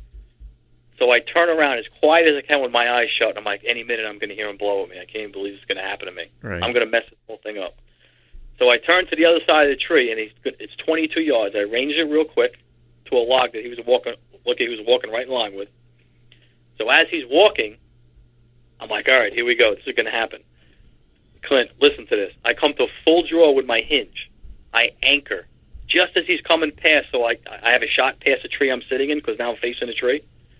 I go to stop him. Bet I stop him, and he stops too short. Dude, I'm at full draw, and my pin's on his jaw. I'm like, whoa, my gosh, are you kidding me? And now I don't know if you ever shot with a hinge, but if you make any kind of little move, that it's going to go off. That's it. Right. So I'm holding and I'm holding and I'm holding. I'm like, oh my gosh, I can't believe he's not going to move. I had to let down. Oh man. I let down. I relaxed. Took my I took my hinge off the loop. I put my hinge back on the loop. He took a step. I stopped him again. I came to full draw. I anchored. I got my pin right down where I wanted it, and I just started relaxing and just holding and waiting. And boy, I tell you that that string dumped and that arrow freaking went through him perfect. Oh, Oh. man. How long? Now, Oh. so after you were drawn back there and you were waiting for your, because that's the cool thing about shooting, you know, a a hinge or whatever, what have you, is that that surprise release, right? I mean, that's Yeah. what you're you're looking for, is that that, that, Yep. that surprise release. How long Yep. did it feel like you were waiting until you got that surprise release? boy, I, I tell you, when, when, you're in, a, when you're a, a bow hunter at full draw, I guess you can call it in the notions as per se. everything just kind of like slows down, especially with a deer that caliber. Mm-hmm. It, it, it didn't. It, it wasn't like, oh my gosh, this isn't going off. Right. It, everything just felt, I mean, perfect. Right. Perfect. So all right. So you so you laced him with an arrow. You saw it. You saw it make good make good contact. Now, did you see him? Did you see him drop, or did you know whenever he took off? Like what happened then? When he when when I hit him, my fletching was just sticking out of where it went in. It hit his off. It hit, it hit his off knuckle Uh-huh. going out, and all I saw him was tuck his head down and like bulldoze right through the through right through the thicket into the bedding area. So now now here I am with my hand behind my head, you know, after shooting, Mhm. and I'm now I'm just I don't see him, but I'm listening, and I actually heard him fall over like four seconds later. I heard it. Nice. It was perfect. all right. It was, so I, I mean, and I'm standing in my stand with my release in my hand, going, "All right, now what do I do with this?" I was like so confused. I'm like, "Oh gosh!" oh man. So so all right. So you get down out of your tree, right? Uh, and you're walk. Yep. You're, you're walking up. Give me the, give me the walk up. Like what are you thinking? What what, what are you thinking when you first see him? I get down out of my tree as quick as I can, and I get over to where I shot him. Couldn't find blood, and, and I'm like, like I'm, I'm like in a run. I want to run, and I want to get my hands on this thing. Right. And I said, "You know what? I ain't looking for blood. I'm going right to where I heard him fall." And and he only went like 30, 40 yards. Right. And and I'll tell you, it's not my it's not my biggest buck, but it's probably like three inches off of it. Nice. and it, it, it's just it's as bow hunters and all the bow hunters out there listening, the magic of taking a beautiful deer, whether it's a doe, a spike, a small basket eight, or you know a big mature 170 inch buck, is just amazing. It, it, it's it's something that I almost feel sorry for people that don't do it that can get this feeling, and it's something you can't describe. I just got on my hands and knees with this thing, and it was just. It was a moment that you can't take away in my life that I'll ever give to anybody. It's unreal. yeah. It's awesome. I hear that. Yeah. That's that's a, very, very, very, very humbled and very appreciative to Yeah. be in that in, in that moment and that to be given to me. You Yeah. know, That was well said, man. That was a, that was a nice that was a nice way to tie that one up. But uh, so so when you got him home, man, did you uh, did you happen to score him? What did he end up scoring? I rough scored him at 163. One sixty three. Man, That- that's but that that that that's me roughing it. Uh, you know, a couple of my friends say he's definitely definitely over 165, 167. He's gonna he's gonna be back here in two weeks from a taxidermist, and we're really gonna we're really gonna put you know instead of uh, a piece of parachute cord, we're gonna put the my friend has a wire that you know that he he scores all the deer with, right. and I'll uh, you know I'll I'll shoot you a text or I'll put it on you know a post on Instagram Yeah, what you know what he really scored. Yeah. for sure, man. That's uh, I mean, and that because dude, I mean, anywhere that's a great that's a great deer, and the Yeah. fact that it's you know you know you're hunting in a in New York, of course, you know what I mean, where it's not known for for big deer. Um, Yep. I mean that's that's I mean that's an exceptional deer for for that area. I mean, you know, I'd definitely be happy with that. You know, John and I talk about you know what you just kind of mentioned, which was just the you know hunting for yourself. You know, approach Yeah. of no Yep. matter of what it is, if it's a doe, if it's a basket eight, 163 inch deer, whatever it is. You Yep. know, it's that feeling that you get. You know, does the the size of the animal doesn't give you that feeling. It's just the it's the the experience. You know, it's uh Yep. That you get to Without have, a and, doubt. and that's uh that's awesome the way the way you the way you stated it. John, what are you thinking, man? New York, we might have to get some New York tags here in the next like year or so.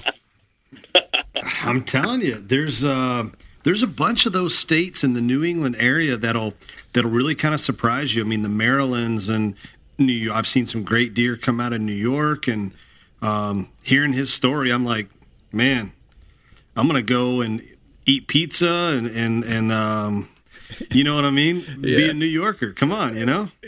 Forget about it. I got the best pizza you'll ever have, pal. You'll see. Yeah. That's cool. No, you were you were talking about the hinge release and you know as you were telling your story, I'm like I know the way the story ends, but I'm like, man, he had to let down. I've done uh hinge and back tension. I tried it one time. I gave myself a bloody lip and that was it. Been there, done that. That's how you have to learn, Yeah. you know. yeah. I, and, Yeah. and, and and I'll say letting down really comes to uh, you know a lot of shooting over the summer, a lot of 3D, and sticking Sure. with the hinge. I've, I've probably shot the hinge for 15 years now, so that's like it's almost like having another hand. You know, when I draw the bow back, it's almost everything's natural to me. But when you let down, you really Sure. got to cock your wrist and let down. And in that situation, it's in my mind like, oh my gosh, if this thing goes off, I'm going to mess it all up. You know. right.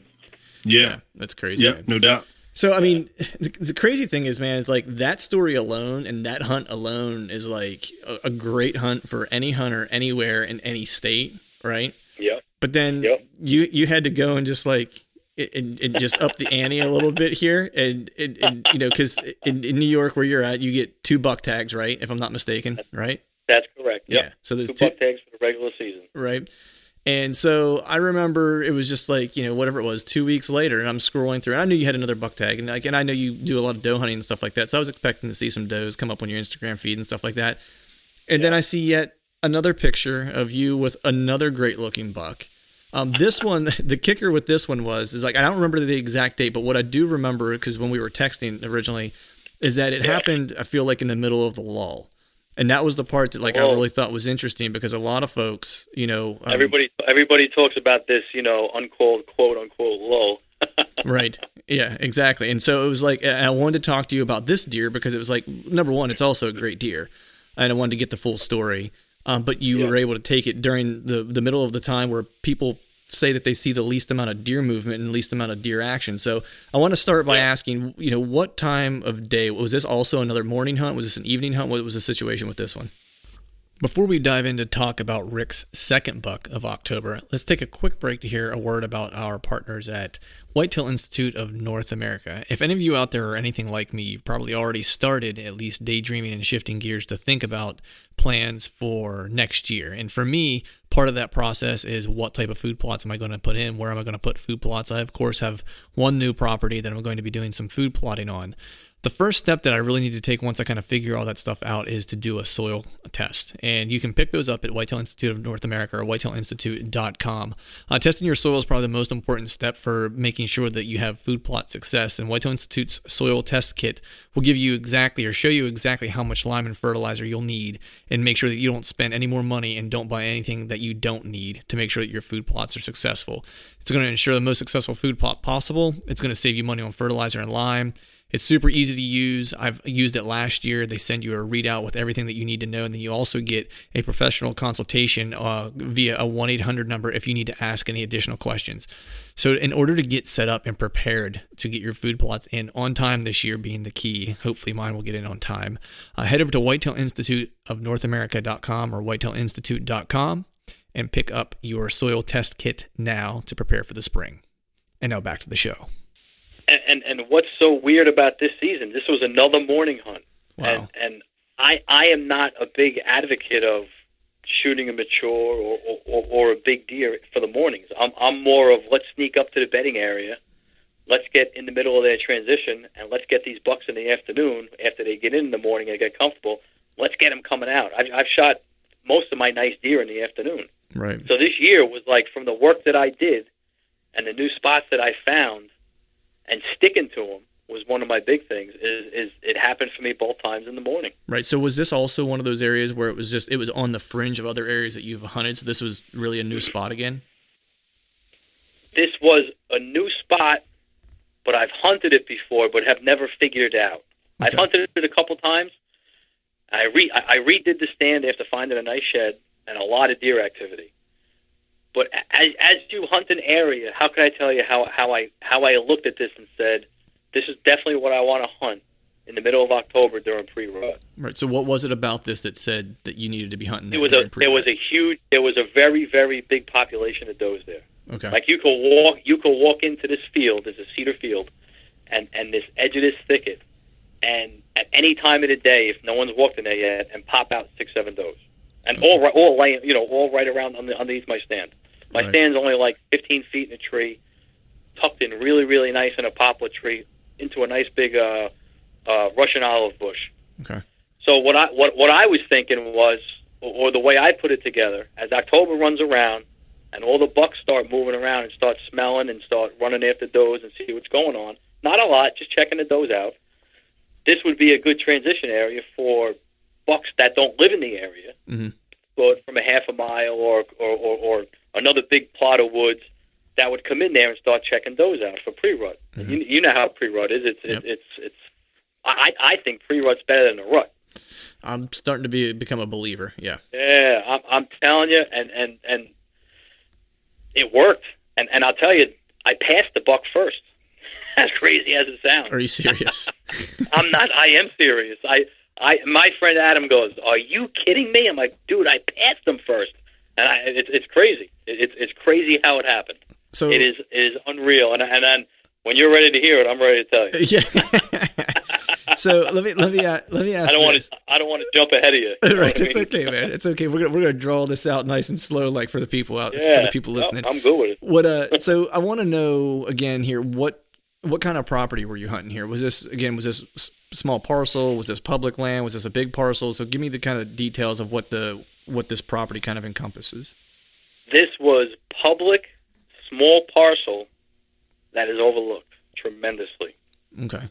So from the pressure from the big public, these doe groups and bucks have their own little sanctuary that nobody not I wouldn't say anybody, but somebody like me that has a, knack for these small pieces that you know what I bet you there's deer living in here when Mhm. the pressure's on over there, Mm-hmm. and um, it, it, it it's it's it worked incredible. It, it's Incredible. funny. It's funny you say that because I'm starting like so. This year was the first year I hunted a small parcel, and well, actually, I shouldn't say it was the first year. I hunted a small parcel for the first time last year. When I say small parcel, you know, I'm talking like something, you know, 15 acres and under type of thing. You know what I mean? Like Yeah, something like that. Like, like I'm is. yeah, talking like Yep. sub- suburban type of hunting, and I did that for the second time here this year. And I saw deer, and it, it was kind of a similar. That's where I killed my buck this year. It was on that small parcel. It was a parcel, a small Yep. parcel butted up against public land, and you're 100 percent right. Where it's like all the pressure is pretty much all around this small little piece of property Yeah. that no one's paying any attention to. And that Yeah. that buck I ended up shooting was actually bedded right behind me, because it's just super thick and super nasty. So it's I'm starting to become a believer in some of this small parcel hunting, um, just Yeah. because most hunters, I- I- it, you know, it's the whole mindset of if I didn't walk three miles and almost kill myself to get there, then it's not worth hunting. Where I kind of more follow like the you know the Dan Infalt method sometimes to a degree of of where it's like I'm looking for the the the the, the spot that's near the parking lot or right off the road that nobody wants to hunt, but that's where a buck's going to lay because nobody's been there in 20 years. You know. Yep. Exactly. Um, so that's Exactly. interesting. So the next question, man, is so the, the previous guy you had on camera. So what was your setup for this? Did you, to, especially to go in and hunt a morning? Like what told you to hunt a morning? Did you have some camera intel, or what was the deal there? No, I, I had no camera intel. I'm not really big on the cameras, just a little bit, and that's for you know, like like I got lucky this year with the opener. That Right. that was no camera info, just my info from shed hunting. Uh, I got a lone wolf hang on that was that's been in there. I had that set since the summer. Mhm. I had my shooting lane set. Uh, I, I had one run behind me I could shoot 15 yards, one run to the left of me that goes through a fence break, and I have a whole big field in front of me I could shoot the cedar field. And uh, and pretty much what I wanted to do was let that piece soak for all the other people that are in the big woods adjacent that. Mhm. And when I think, you know, okay, all these people are really running around in these woods on blood trails and killing deer, and may, maybe guys are hunting the wind wrong, maybe they're walking in the wrong way, they don't know the woods yet. All these deer are going to get out the back door on them and, and, and, and hang up in there where they feel safe. Mhm. So my thing was for the pre-rut, if the if the doe groups are hanging in there, all these bucks, or or hopefully some other buck from from that hasn't been there or doesn't live there is going to come check these does out. Right. And when when I drove to that spot that morning, I saw a whole bunch of people on the public. You know, all the spots were full, Mhm. and I'm like, "That's it. The wind is dead north. I know exactly where I'm going," nice. and, and it worked. It, worked incredibly. I guess so, man. the uh, so what about what about so you had a lone wolf in there that you had pre-hung right in the summer. Yeah. Get, Yeah. Give me a little bit about your your stand setup here. Like what what was the were you was there something that was particularly funneling deer near where that tree you picked out was? You know what was unique It- about that tree that made you say that that was the tree you needed to be in? if you look at this scene and situation that it is, it used to, I think it used to be an old pig uh, a, a pig pen farm Okay. like years and years and years ago that grew up. Okay. All Russian olives, poplar trees, white oaks, and it's half hardwoods. If you could picture half hardwoods, that goes into a whole line of Russian olives that grew over this fence. On, on and only over this fence is where the Russian olives grew, and they're tall. They're like 15 feet tall. These Russian olives. Right. So the fence, the fence that that cuts this field, the cedar grass, nice wheat field, and this hardwoods is probably 200 yards long, and the fence has a break in it. In the summer, I found the break, and you find a deer hair in the barbed wire, old mm-hmm. barbed wire, and the, the run that was coming through the break of this fence was insane. Okay. And you can see the deer, creature of habits, they don't want to bust through anything thick if they have to. They'll walk right down a logging road, you know, Right. like we would. Yep. And I said, look at this. I said, this break in this fence is incredible. If I can make my own break on the other side of it, now I'll have two of them for two different shots for two different winds, Mm-hmm. Huh. for a, for a dead north wind.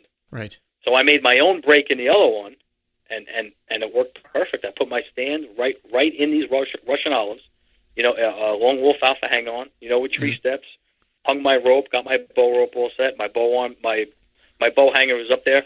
I had that all set in the summer, and it was my first time getting in it and sitting in it October 21st in the morning, So I and it was crazy. It was incredible. That's I probably awesome, saw man. 20 deer. I'm like, holy crap, they're coming from everywhere. so what's awesome about that man is like is you know the one thing i think i want to point out right there is a lot of times you know folks who um i'm trying to figure out how to say this. So a lot of folks talk about habitat management right and managing properties and stuff like that. And some folks that you know i do some of that on some of the farms. I know john does some of this on his his property and, and, and stuff like that but I think Yeah. you know you can build smarter mouse traps even if it's not land that you own particularly, right? And just use what's what's there, right? It's not like you have to build make- something or make- put something in it. So yeah. you found an old fence that was dilapidated and was kind of run down, right? And they had a break in it, and that's where the deer were clearly Yeah. crossing. And so you just were thinking, hey, if I make another mouse trap here for myself with what's already here, and just make sure that there's a place for them to easily get through in a second area, I can have two opportunities to hunt this location.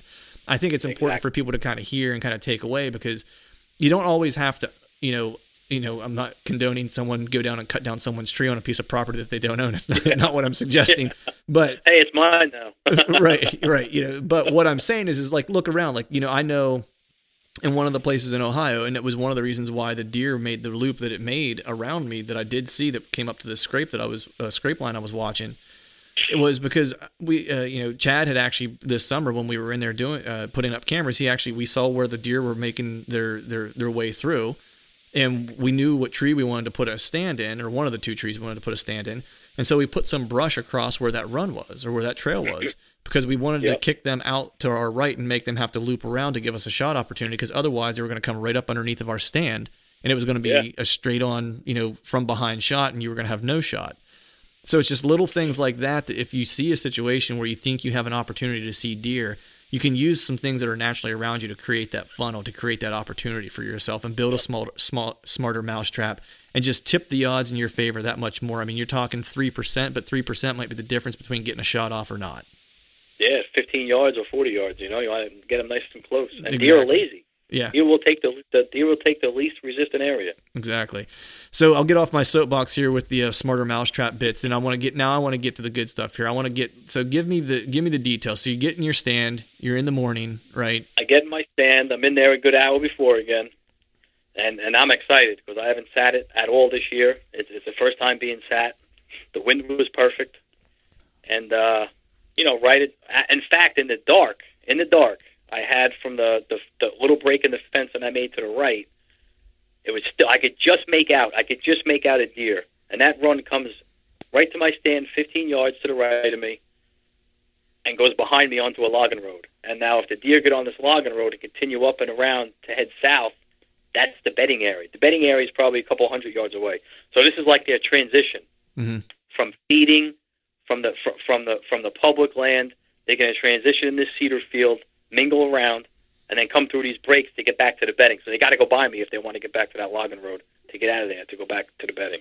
Right. So I, I, I hear deer kind of walking in the grass in front of me in that cedar field. I'm, if if you, if you can picture it, and I'm like, all right, I hear deer, and it, it's light enough that now there's definitely a deer on this run. So as the deer is on the run, I'm looking. I'm like squinting with my eyes, and it's a it's a buck. I can see. Holy crap! It's got a rack on it, and and I can smell him. Did mm-hmm. you ever have a deer under you? You could smell his torso. Yeah. I'm like, oh my gosh, I could smell him. I could see the whites on his eyes, and he's just slowly walking like there's no care in the world. And I can actually hear like his like his I can hear his feet cracking as he walks by me, going by. It was really cool. Hmm. So I'm like, all right, that's cool. I don't know if it was a big buck, a small buck. It looked like a big body. So now the sun's coming up, and I mean, I just got groups of does pouring into the left.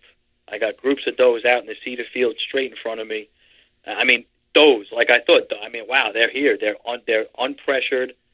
Definitely, definitely unpressured. So I'm going to say like I haven't seen any bucks. Just probably three or four groups of those. Some that came in. Some are still out in the cedar field. I looked all the way down to the right side of the fence in the cedar field, and I just seen a like a really nice side of a half a eight dog in the doe, just a little bit, just nudging her around a little mm-hmm. bit. I'm like, oh, all right, there's a buck out there. So I see him out there, so I take my grunt call, and I, I give, I see him out there with the does, the one side. I give him a nice big grunt, brat, brat, and boy, he stops and looks right at me. I'm like, wow, he took to that, incredible. Right. Boy, with that on the run that the deer came on the dark, like three minutes later, he, he disappeared in the field, and I can't see because of the Russian olives in front of me. Here he comes. He, hmm. he's coming through the break in the fence that I made in the summer, and he's on the run. Now, this is when I passed him. Clint, check this out. So now his right side is his right side. His his left side is what I first saw back in the field. Looked like a half of a 120. Mm-hmm. I, I want to be real picky. I just don't want to shoot another buck. Right. I'm on vac now. My vacation starts after this Saturday because that was Saturday when I shot him. Mm-hmm. When Monday comes, I'm on vacation for four weeks for the rut. Right. I, so and I got one buck tag left. I really want to make sure I want to make it count. Right. So he comes onto this run, 15 yards. I'm looking at him and I, and I, I got my got my hinge set up. I'm on the loop. I'm, I'm turned on my stand, and I'm like, boy, am I going to shoot this? I'm, I'm looking at him real quick, and I'm like, I just don't know. So I turned around. I said, let me turn around, and if I'm going to shoot him, I'll shoot him on the other side of my tree. Well, instead of him staying on the run, he walked straight back to that logging road I was telling you about. Right. So now, now I lost my chance, and now I see his other side is palmated with like 10 inch brows and these kickers coming off this big bladed G2. I'm like, oh my gosh, what I do? I said, that's a shooter. Like all day, it's a 140 inch buck that's 15 inches wide. I couldn't even believe what I just did. So I said, all right, relax, chill out. If it's meant to be, it's meant to be, you know? Right. So now he's on the logging road walking away. I grab the grunt call again. I hit him with a grunt, Barrett, and he just stops. So now I'm watching this buck through the woods on this logging road 50, 60 yards away. Now he stops and he's, he didn't look back. He's just he's still looking ahead. And then this is what did it. I hit the snort wheeze on, on my ground call. I have the Primos growl with the right. snort wheeze on it. Yeah. I mean, I said, man, I hit that thing. That deer tore a tree up in front of him looked up to me, and I saw this little cedar tree, like a five foot cedar tree, stuck in his rack. After I did the snort wheeze, I went, "Holy crap! Here we go!" So I reached back for my hinge, and and John, you can relate to this because you said you you know you shot the hinge. I'm trying to set it up, getting the ledge under it. I get it on my loop. I look, and I look back to where he was, and he's not there anymore. I'm like, "What the heck?" He's right right there. He's, he's right 15 yards on the other run now. And that was it. I said, "That's it. You're getting it." I drew back. He stood right there, and he didn't even know he was hit. I I, I double lunged him perfect. He jumps through the fence break, gets out into the field, 20 yards in front of me, and he's still looking around with his tree in his rack. he's looking around. I just saw a couple drops of blood drip out of his nose, and it was a nice frosty, dewy morning. I saw the smoke coming out of him, and he four seconds later just tipped over. That's it. I was tagged out before my vacation. Jeez, man, that's crazy. So the uh dude, that's wild, man. A snort wheeze. So like that boy was jacked up then. Like he was looking for Oh, he was looking for a God. tussle. When, when I shot him, I mean, I know you've guys seen it. I, I, you snort wheeze a deer and you get him pissed, or even if they come into a decoy, how they puff up their hair and turn black. They Mhm. almost look double their size. I Mhm. shot him puffed up like that. I mean, look at this thing. He's ready to kick someone's ass. If it wasn't for that grunt call or that snort wheeze, I would never would have killed him. Right. So all right, so you Ever. got him out in, out in the field. So whenever you what how like what were you thinking after you after you made that shot? Like I know you watched him tip over, but like when you got down, like were you just like I can't believe this all happened in like a two week span of time? I couldn't believe it. I, I couldn't believe it. I mean, I, I'm again he, here. I am. I got this deer's jowls on my knee. I'm looking at this beautiful brown rack, saying, "I'm just saying thank you." Right. I mean, I mean, uh, it's it's all a bow hunter can ask for, and it, it's not that I want to have giant, big, huge racks, and that's all I want to shoot. Because I told you before, I'm a hunter at heart. You know. right. But dude, it, it's awesome, and and what I str- what I, what I strive for all summer long, and what I did to change my ways, not to get far away from where I hunt, but just change it up and stick to it, worked quicker, quicker than I ever thought. Right.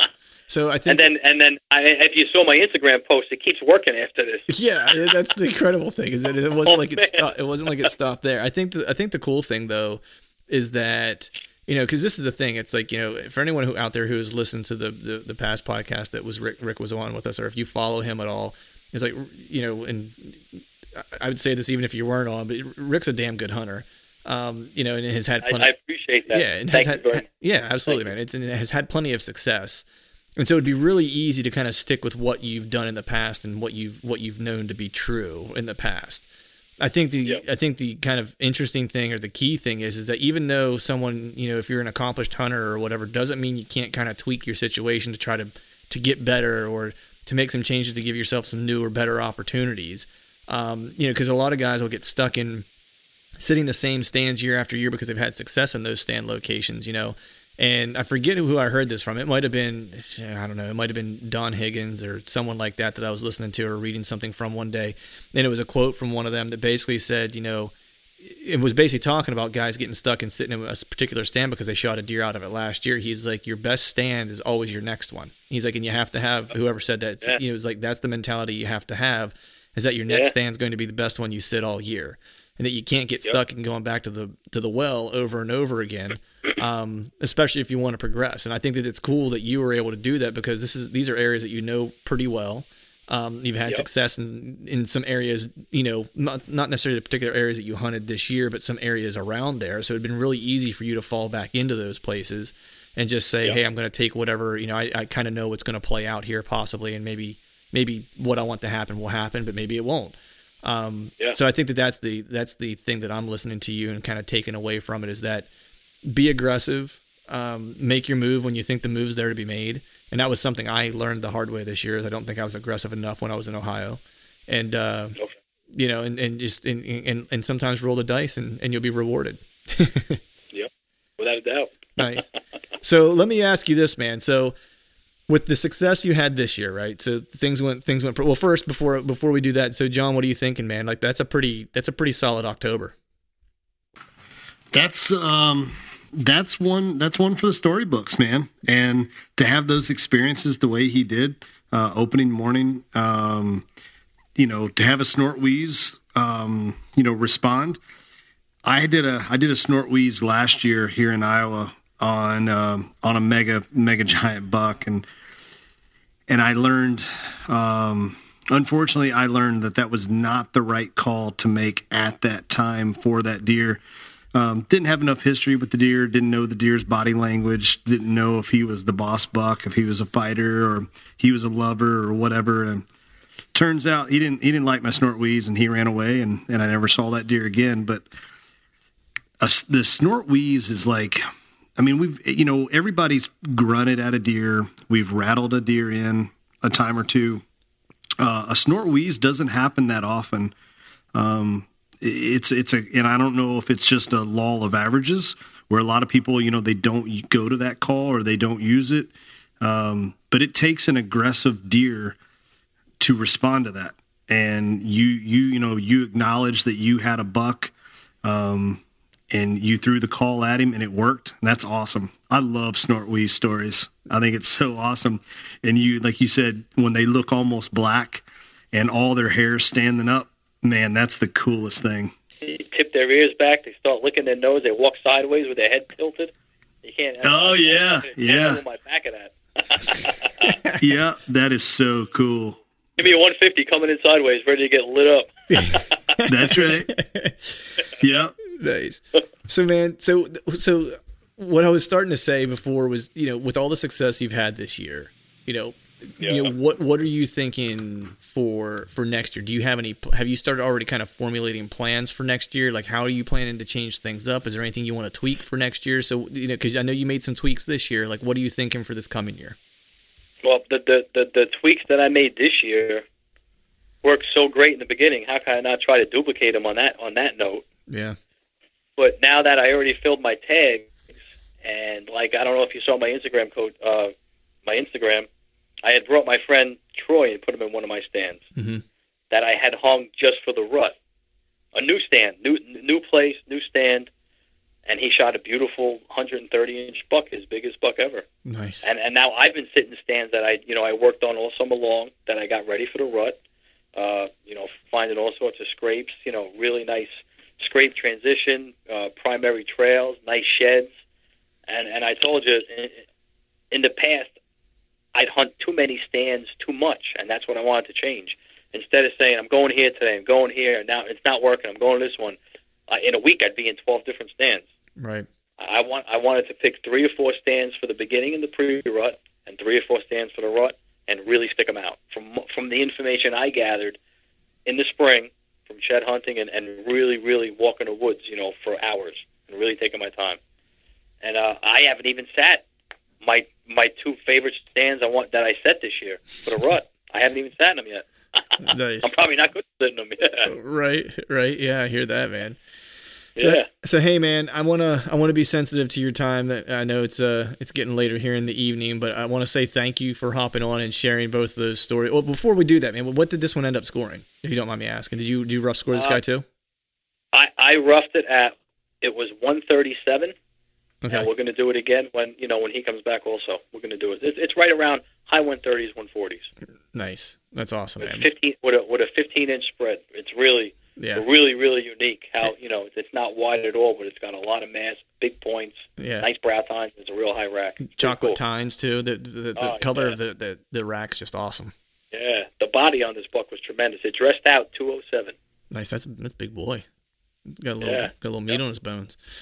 Yeah, man. So so now I'll be sensitive to your time. Sorry, I, would- I was insensitive to it and asked one more question. But uh, Yeah. hey, man, thanks for coming on, sharing the story, dude. I always like having you on. I always like trading text messages with you and talking to you, man. You get me fired up and make me want to go hunt, dude. It's like I ever need a pep talk, man. If anyone ever needs a pep talk, man, just get a hold of Rick Kiley, man. He'll get you all stoked up and ready to go and turn your season around.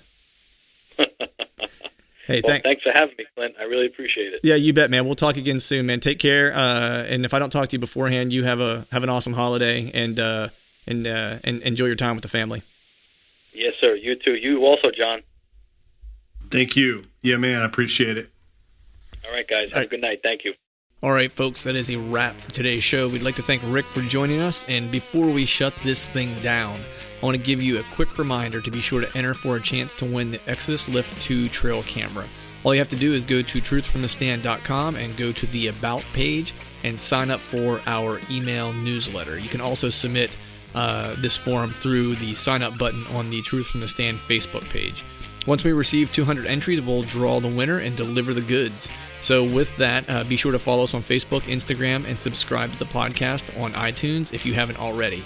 And last but not least, we want to thank all of you for listening. And finally, I need to give a big shout out to our partners that continue to help us make this podcast possible.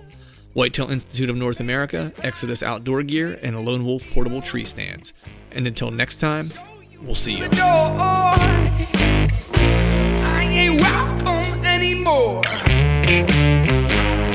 A long time coming, if it all. It takes a special knowing to color for.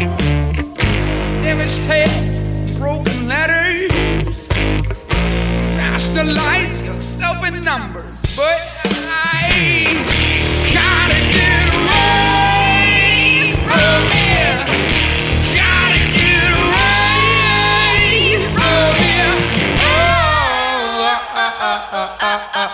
oh, oh,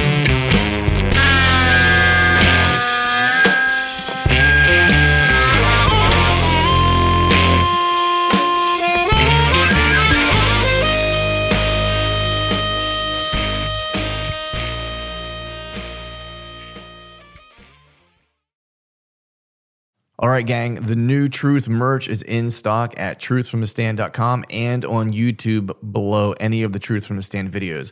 I've got some new hats, beanies, t shirts, long sleeve t shirts, and sweatshirts. There's even a new Do Hard Shit hat for those of us who like to embrace micro dosing adversity. So head to truthfromthestand.com and check out the new gear and use the code TRUTH, T R U T H, and save yourself some cash on the new gear.